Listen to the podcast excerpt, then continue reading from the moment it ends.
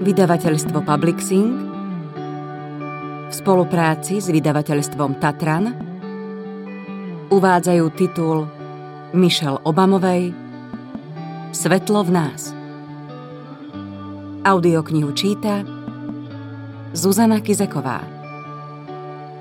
Preložila Katarína Ostricová.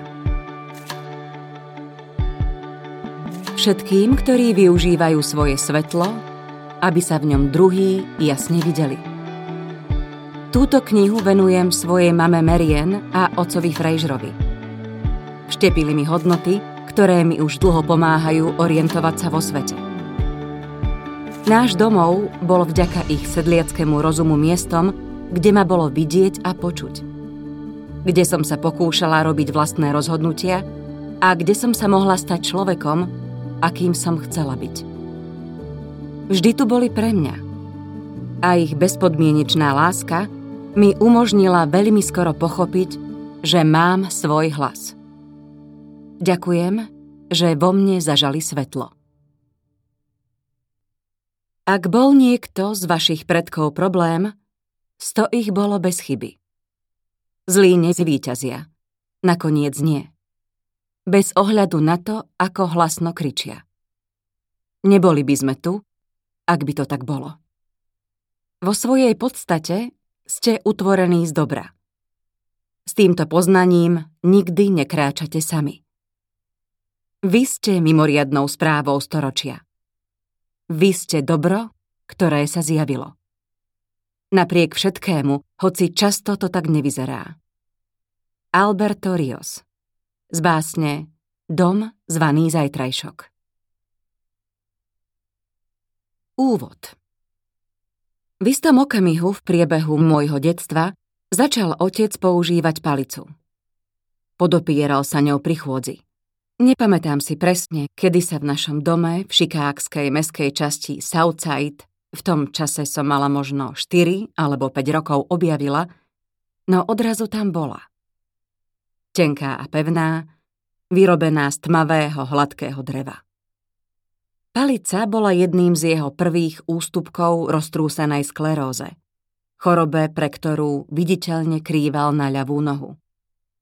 Potichu, pomaly a pravdepodobne dávno predtým, ako mu stanovili oficiálnu diagnózu skleróza multiplex, poholcovala jeho telo. Rozožierala mu nervový systém a oslabovala nohy. A napriek tomu ďalej vykonával každodenné povinnosti. Pracoval vo filtračnej stanici meskej vodárne, viedol domácnosť spolu s mojou mamou a usiloval sa vychovať dobré deti. Palica ocovi slúžila na to, aby dokázal výjsť hore schodmi do nášho bytu alebo prejsť po ulici. Večer ju zvyčajne oprel o opierku polohovacieho kresla a zdanlivo na ňu zabudol počas sledovania športu v televízii, počúvania jazzu na hifi veži alebo keď si ma posadil do lona aby sa ma opýtal, aký som mala deň. Fascinovala ma zakrivená rúčka palice. Jej čierny gumený koniec, dutý klepot, keď spadla na zem. Občas som si ju vyskúšala. Napodobňujúc otcové pohyby som pokrivkávala po obývačke. Chcela som vedieť, aké je to byť v jeho koži. Bola som však príliš malá a palica príliš veľká preto som ju radšej využila ako podperu pre divadelné javisko počas svojich hier. V našej rodine sme to brali tak, že otcová palica nič neznamená. Bol to len nástroj, rovnako ako mamina varecha v kuchyni alebo kladivo starého otca, keď k nám prišiel opraviť pokazenú policu či tyč na záclony. Palica bola praktická. Slúžila na ochranu a v prípade potreby na podopretie. Skrátka sme si nechceli priznať fakt, že otcov stav sa postupne zhoršuje a jeho telo potichu útočí samo na seba. Otec to vedel. Mama to vedela. Môj starší brat Craig a ja sme v tom čase boli ešte deti. No, deti nie sú hlúpe. Takže hoci otec ešte vždy s nami hral na háňačku na dvore, chodil na naše klavírne vystúpenia a na športové zápasy detskej ligy, aj my sme to vedeli. Začínali sme chápať, že pre otcovú chorobu je naša rodina zraniteľnejšia. menej chránená. V prípade núdze by preňho bolo ťažšie vyraziť do akcie a zachrániť nás pred ohňom alebo pred votrelcom. Pochopili sme, že nad svojim životom nemáme kontrolu. Palica otca z času na čas zradila. Občas nesprávne odhadol krok alebo zakopol o koberec a spadol. V tom zlomku sekundy, keď jeho telo letelo vzduchom, sme uvideli všetko, prečím sme zatvárali oči. Jeho zraniteľnosť, našu bezmocnosť, neistotu a ťažké časy, ktoré nás čakali. Keď dospelý muž spadne na zem, vydá to hromový zvuk. Nikdy na to nezabudnete. Bolo to, ako by našim bytom otriaslo zemetrasenie. Bežali sme mu na pomoc. Frejžer, buď opatrný, zvolala mama, ako by slovami mohla odčiniť, čo sa stalo. Craig a ja sme naše mladé telá využili ako páky, aby sme otcovi pomohli vstať späť na nohy a načahovali sme sa za jeho palicou a okuliarmi, ktoré kam si odleteli. Ako by to, ako rýchlo ho dostaneme do vzpriamanej pozície, mohlo vymazať, čo sa stalo. Ako by niekto z nás mohol niečo napraviť. V takýchto chvíľach ma zaplavili starosti a obavy. Uvedomovala som si, čo nám hrozí a ako ľahko sa to môže stať. Otec zvyčajne všetko odbil so smiechom. Zľahčoval to a dával najavo, že je v poriadku smiať sa a žartovať o tom. Zdalo sa, že máme medzi sebou nepísanú dohodu. Na tieto chvíle treba zabudnúť. Smiech bol u nás doma ďalším hojne využívaným nástrojom. Ako dospelá už o roztrúsenej skleróze viem nasledovné. Táto choroba celosvetovo postihuje milióny ľudí. Ovplyvňuje imunitný systém, ktorý útočí na vlastné telo, míli si priateľa s nepriateľom a vlastné pokladá za cudzie. Narúša centrálny nervový systém aj ochranný obal nervových vlákien zvaných axóny. Aj jemné vlákna zostávajú nechránené. Ak roztrúsená skleróza spôsobovala otcovi bolesť, nehovoril o tom. Ak klesal na duchu pre poníženie spojené so svojím postihnutím, len zriedka kedy to dal najavo. Neviem, či niekedy spadol, keď sme neboli pri ňom, vo filtračnej stanici alebo keď vychádzal z holictva, no som si istá, že áno. Aspoň občas. A jednako roky ubiehali. Otec chodil do práce, vracal sa domov a ustavične sa usmieval. Možno tým popieral chorobu. Možno to bol jednoducho princíp, podľa ktorého sa rozhodol žiť. Ak spadneš, vstaneš a ideš ďalej. Dnes si uvedomujem, že otcova choroba bola pre mňa včasnou a dôležitou lekciou o tom, aké je odlišovať sa a pohybovať sa po svete poznačený niečím, nad čím nemáte kontrolu. Hoci sme to nerozoberali, táto inakosť tu vždy bola. Naša rodina bola iná. Trápili nás veci, ktorými sa iné rodiny nemuseli zaoberať. Museli sme byť opatrní pri veciach, na ktoré druhí ľudia vôbec nemuseli dávať pozor. Mimo domova sme potichu hodnotili prekážky a zratúvali, koľko energie bude otec musieť vynaložiť, aby prešiel cez parkovisko alebo po tribúne na Craigových basketbalových zápasoch. Vzdialenosť a výšku sme vnímali inak. Odlišne sme nazerali aj na schodiská, zľadovateľné chodníky a vysoké obrubníky. Parky a múzeá sme posudzovali podľa toho, koľko je v nich hlavičiek a miest, kde si unavené telo môže odpočinúť. Všade, kam sme išli, sme zvažovali riziká a hľadali drobné výhody pre otca. Počítali sme každý krok. A keď prestal zaberať jeden nástroj, našli sme mu ďalší. Palicu nahradil pár bariel z oporou v lakti. Tie nakoniec nahradil motorový vozík a špeciálna dodávka vybavená pákami a hydraulikou, ktoré kompenzovali to, čo už jeho telo nedokázalo urobiť. Mal azda môj otec záľubu v týchto veciach? Alebo si myslel, že vyriešia všetky jeho problémy? V žiadnom prípade. No potreboval ich? Rozhodne áno. Na to sú nástroje. Pomáhajú nám držať sa v spriamene, zachovať si rovnováhu a lepšie znášať neistotu. Pomáhajú nám vyrovnať sa s ústavičnou zmenou a poradiť si v prípadoch, keď sa nám život vymkne spod kontroly.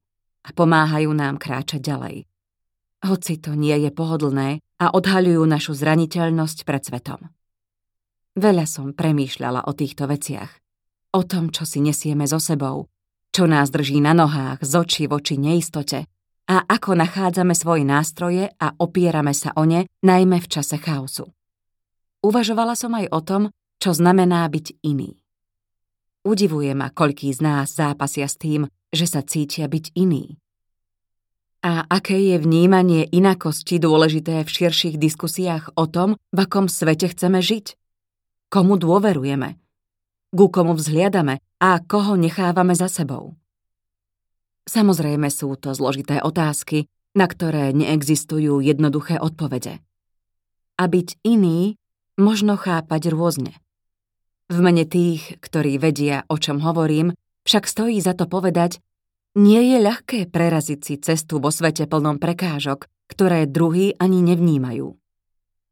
Keď ste iní, môžete mať pocit, ako by ste mali inú mapu a museli zvládnuť iné navigačné systémy ako ľudia okolo vás. Niekedy sa vám možno zdá, ako by ste nemali žiadnu mapu. Vaša inakosť vás často predbehne. Ľudia ju zočia skôr, než zočia vás. Musíte sa cez to preniesť. To vysiluje samo o sebe. Napokon, aby ste prežili, sa rovnako ako naša rodina naučíte byť ostražitý. Prídete na to, ako si strážiť energiu a počítať každý krok. A uprostred toho sa ukrýva závratný paradox. Vaša inakosť vás navádza na opatrnosť, hoci si vyžaduje odvahu.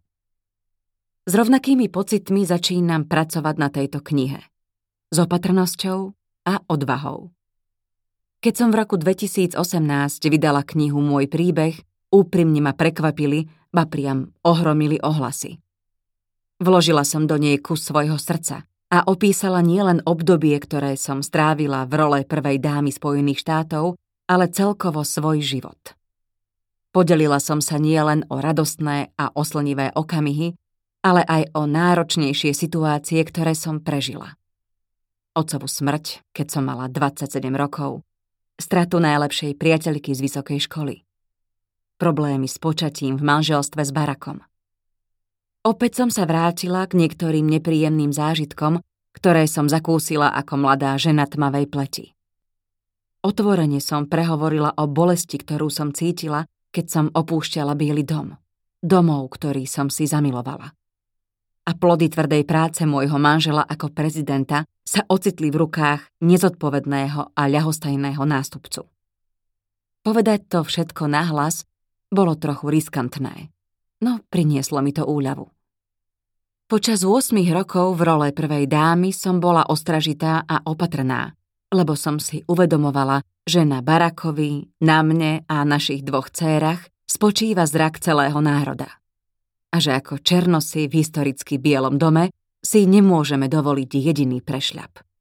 Musela som sa ubezpečiť, že svoje postavenie využívam na to, aby som dosiahla zmysluplné zmeny. A že moje projekty sú kvalitné a doplňajú agendu prezidenta. Musela som chrániť naše deti, pomôcť im žiť v realite, ktorá sa na míle vzdialovala od bežného života. A pritom podporovať Baraka, ktorý na svojich pleciach občas niesol váhu celého sveta. Každé moje rozhodnutie bolo extrémne opatrné.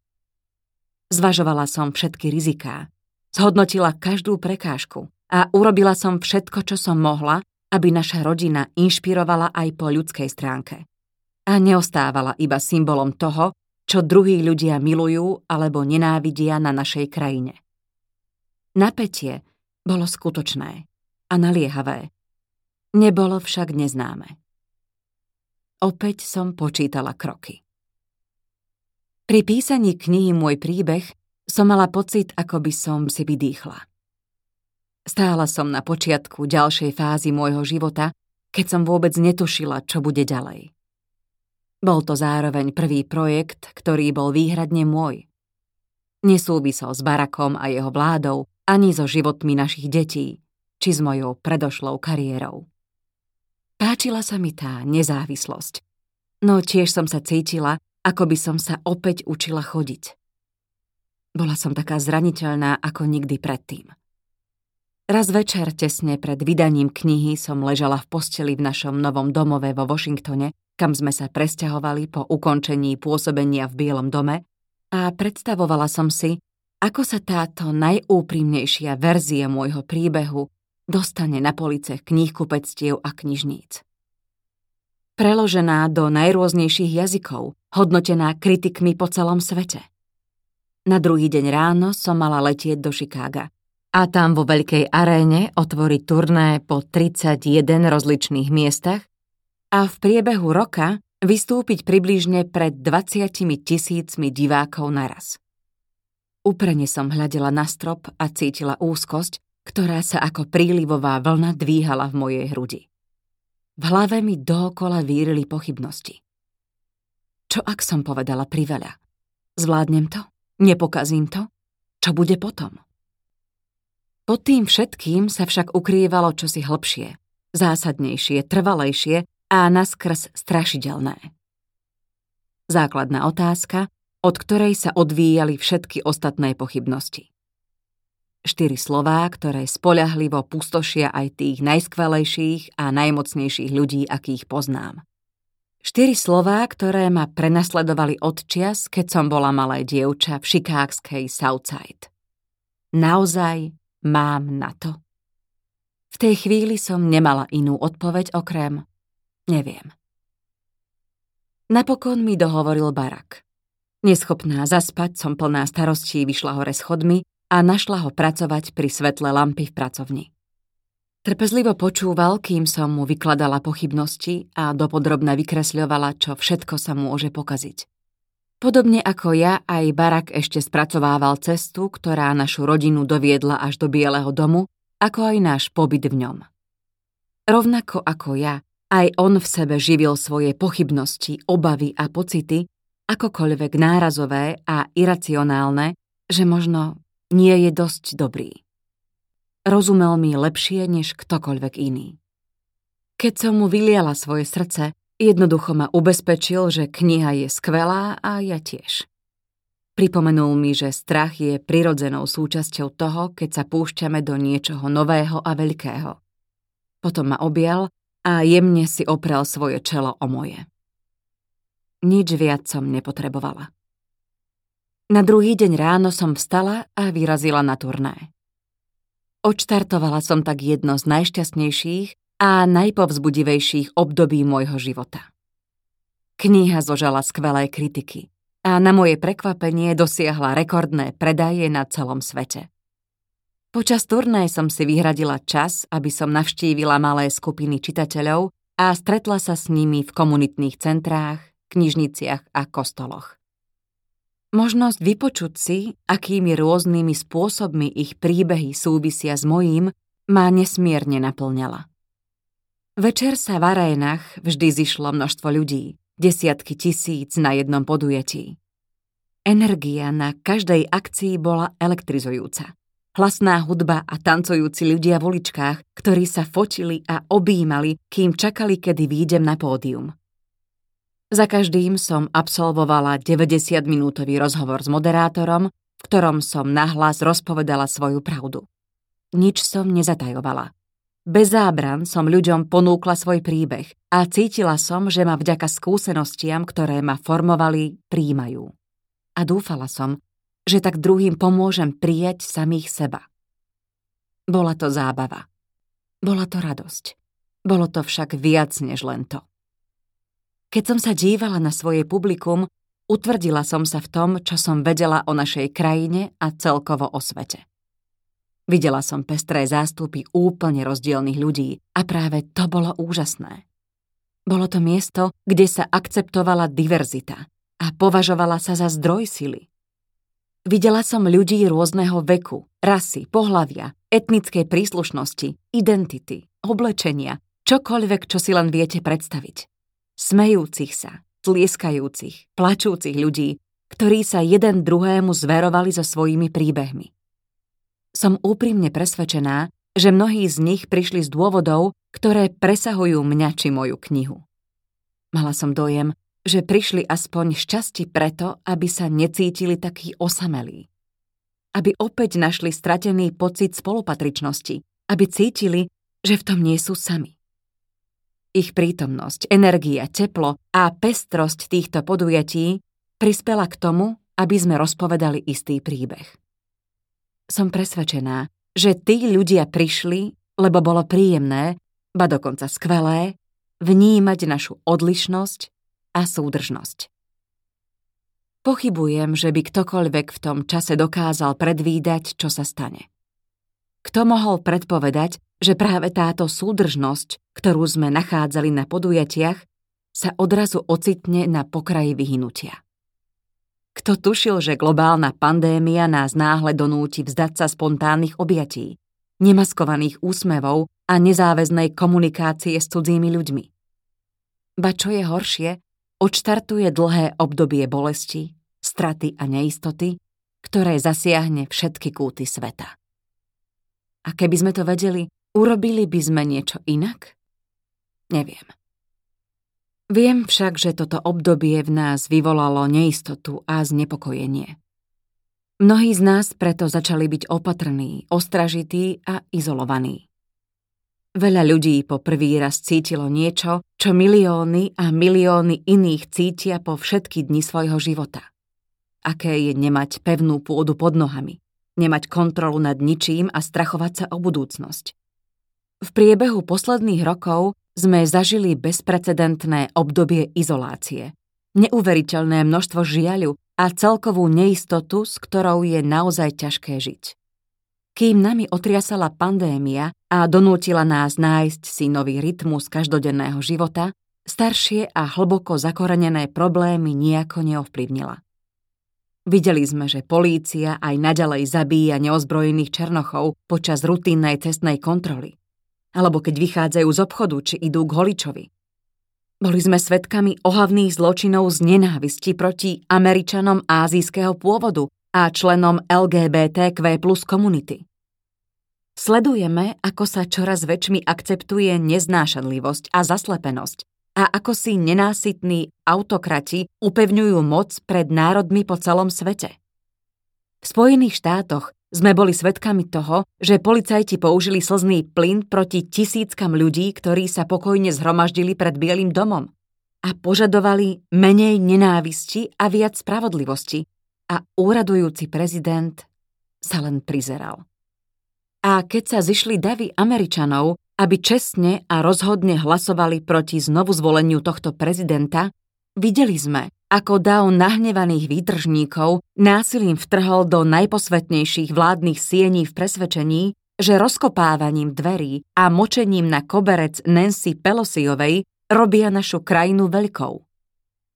Cítila som hnev? Áno, cítila. Cítila som sa občas skľúčene? Áno, aj to. Vždy, keď vidím, ako sa hnev a zaslepenosť ukrývajú za populistický politický slogan o veľkosti, otrasie to mnou. Na to sa môžete spoľahnúť. Som v tom však sama? Vďaka Bohu nie. Takmer každý deň sa mi ozývajú ľudia z ďaleka i z blízka, ktorí sa snažia prekonať tieto prekážky. Strážia si energiu, pevne sa držia blízkych a robia, čo môžu, aby si zachovali odvahu. Často sa rozprávam s tými, ktorí zápasia s pocitom inakosti. Cítia sa menej cenní a prehliadaní, vyčerpaní snahou prežiť. Cítia, že ich svetlo zoslablo. Stretla som mladých ľudí zo všetkých kútov sveta, ktorí sa snažia nájsť svoj hlas a byť medzi svojimi blízkymi i na pracovisku skutočne sami sebou. V hlave majú plno otázok. Ako si vytvorím zmysluplné vzťahy? Kedy a ako sa mám ozvať, keď potrebujem riešiť nejaký problém? Čo znamená udržať si nadhľad, keď sa cítim skľúčene? Mnohí ľudia, s ktorými sa rozprávam, sa usilujú nájsť silu prostredníctvom inštitúcií, tradícií a štruktúr, ktoré neboli vytvorené pre nich. A zároveň vyhľadávajú nášľapné míny a mapujú často nejasne vymedzené a ťažko identifikovateľné hranice.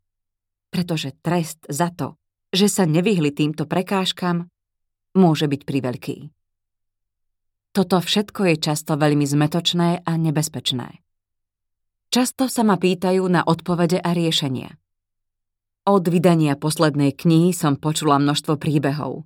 Odpovedala na veľa otázok a hovorila s najrôznejšími ľuďmi o tom, ako si poradiť s nepoctivosťou a neistotou.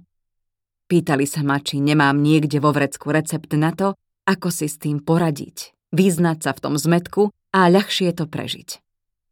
Verte mi, viem, aké by to bolo užitočné. Rada by som vám dala jasný zoznam krokov, ktoré by vám pomohli poraziť neistotu a povzbudili vás dosiahnuť méty, ktoré ste si stanovili. Kiež by to bolo také jednoduché. Keby som mala recept, hneď by som vám ho dala. Pamätajte však, že aj ja niekedy v noci ležím v posteli a uvažujem, či mám na to. Prosím, vedzte, že rovnako ako všetci ostatní, aj ja to musím zvládnuť. A čo sa týka met, o ktorých dosiahnutie sa mnohí tak usilujeme, verte mi, už som ich dosiahla veľa. A či už mi veríte alebo nie, aj tu narazíte na pochybnosti, neistotu a nepoctivosť, ba dokonca tam prekvitajú. Pointou je, že žiadny recept nie je. Nemáme čarovný prútik. Som presvedčená, že na veľké problémy v živote neexistujú jasné riešenia a jednoznačné odpovede. Skúsenosti ľudí tomu nasvedčujú. Naše srdcia sú príliš zložité a naša minulosť príliš spletitá. Môžem vám však ponúknuť zbežný pohľad do môjho osobného kufríka nástrojov. Cieľom tejto audioknihy je ukázať vám, čo a prečo v ňom mám. Čo využívam v profesionálnom a osobnom živote, aby som zostala vyrovnaná a sebaistá. A čo mi pomáha kráčať vpred aj v časoch, keď ma premáhajú obavy a stres. Niektoré z mojich nástrojov sú zvyky a cvičenia. Iné sú hmotné veci a zvyšné sú postoje a presvedčenia vychádzajúce z mojej minulosti, zo skúseností a z ustavičného dozrievania.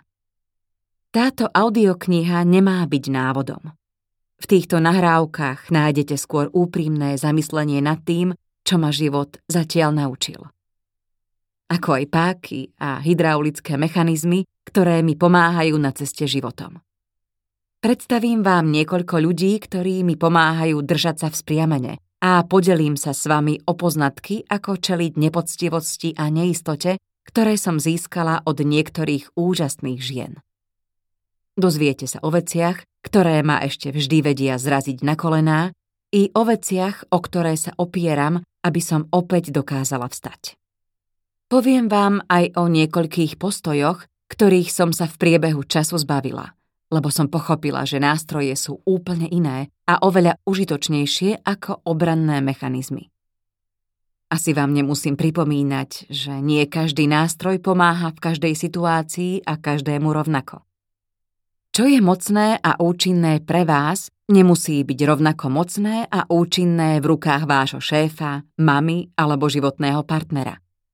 Pomocou varechy nevymeníte vyfúčanú pneumatiku. S krížovým kľúčom neuvaríte praženicu. No v každom prípade pokojne môžete skúsiť dokázať mi opak. Naše nástroje sa časom menia na závislosti od okolností a od nášho rastu. To, čo funguje v istej fáze života, nemusí fungovať v inej.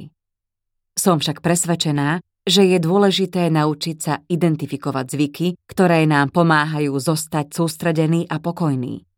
Ako aj tie, ktoré v nás vzbudzujú úzkosť a živia naše neistoty. Dúfam, že tu pri hľadaní, zbieraní a zušľachťovaní svojej základnej súpravy nástrojov nájdete veci, z ktorých môžete čerpať. Vyberiete si to, čo je užitočné a zahodíte to, čo nie je. Na záver by som rada vypichla niektoré pohľady na moc a úspech a zasadila ich do nového rámca, aby ste lepšie videli to, čo máte na dosah ruky. A povzbudilo vás to pri rozvíjaní vašich silných stránok. Verím, že každý z nás si v sebe nesie vnútorné svetlo. Jedinečné a mimoriadne. Plameň, ktorý si musíme chrániť. Keď rozpoznáme svoje svetlo, môžeme ho aj využiť. Keď sa naučíme pestovať jedinečnosť v ľuďoch okolo nás, dokážeme budovať ohľaduplné komunity a robiť zmysluplné zmeny.